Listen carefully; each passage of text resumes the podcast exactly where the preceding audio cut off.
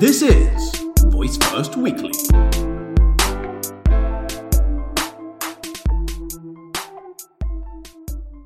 Hello, good morning, good afternoon, good evening, wherever you're listening right now. I wish you the best of the middle of the week.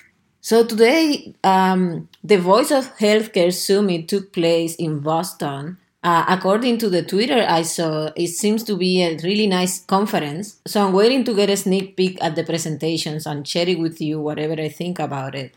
Um, but today, we will be talking about audio branding for a voice first future. We'll be touching on branding again. For me, it's a really interesting subject, especially in the state voice technology is today. I think that a lot of players right now won't be the biggest winners later on, but as you guys might know already, because I say it constantly, it's really imperative to be in the platforms and to start defining your strategy.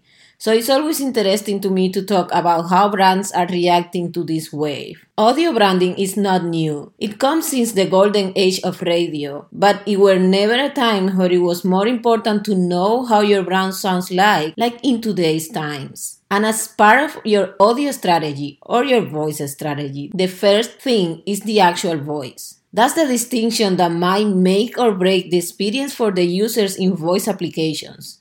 And when choosing a voice, even if smart assistants are relatively new, there is a lot of science and studies related to on brand voices. You know, there is a reason why lots of people love Morgan Freeman voice, for instance.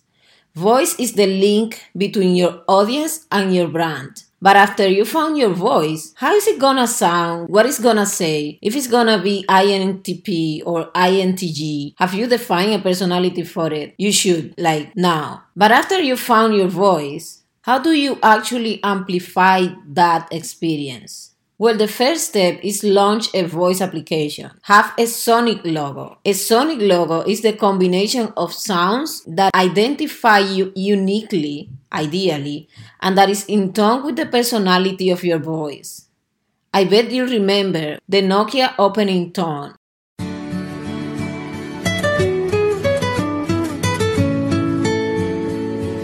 There is no way I can forget that. The power of audio can be a tool to deliver service in a hands free environment, but also it can be frictionless, through which you can deliver customer services as the experience. Now, I'm sorry to be joining the sense of urgency in voice. Well, I'm not really sorry, guys. And the first thing I would recommend if you don't want to jump into developing a voice application is at least you should be putting some content on one of these platforms, ideally all of them. Take care of your voice and your audio experiences in these platforms. As the phrase goes, to see is to believe, but to listen is to experience. Thank you so much for listening. Remember to say hello on Twitter at VoiceFirst Labs or Instagram at VoiceFirst Weekly. Again, thank you so much for listening. We'll talk tomorrow.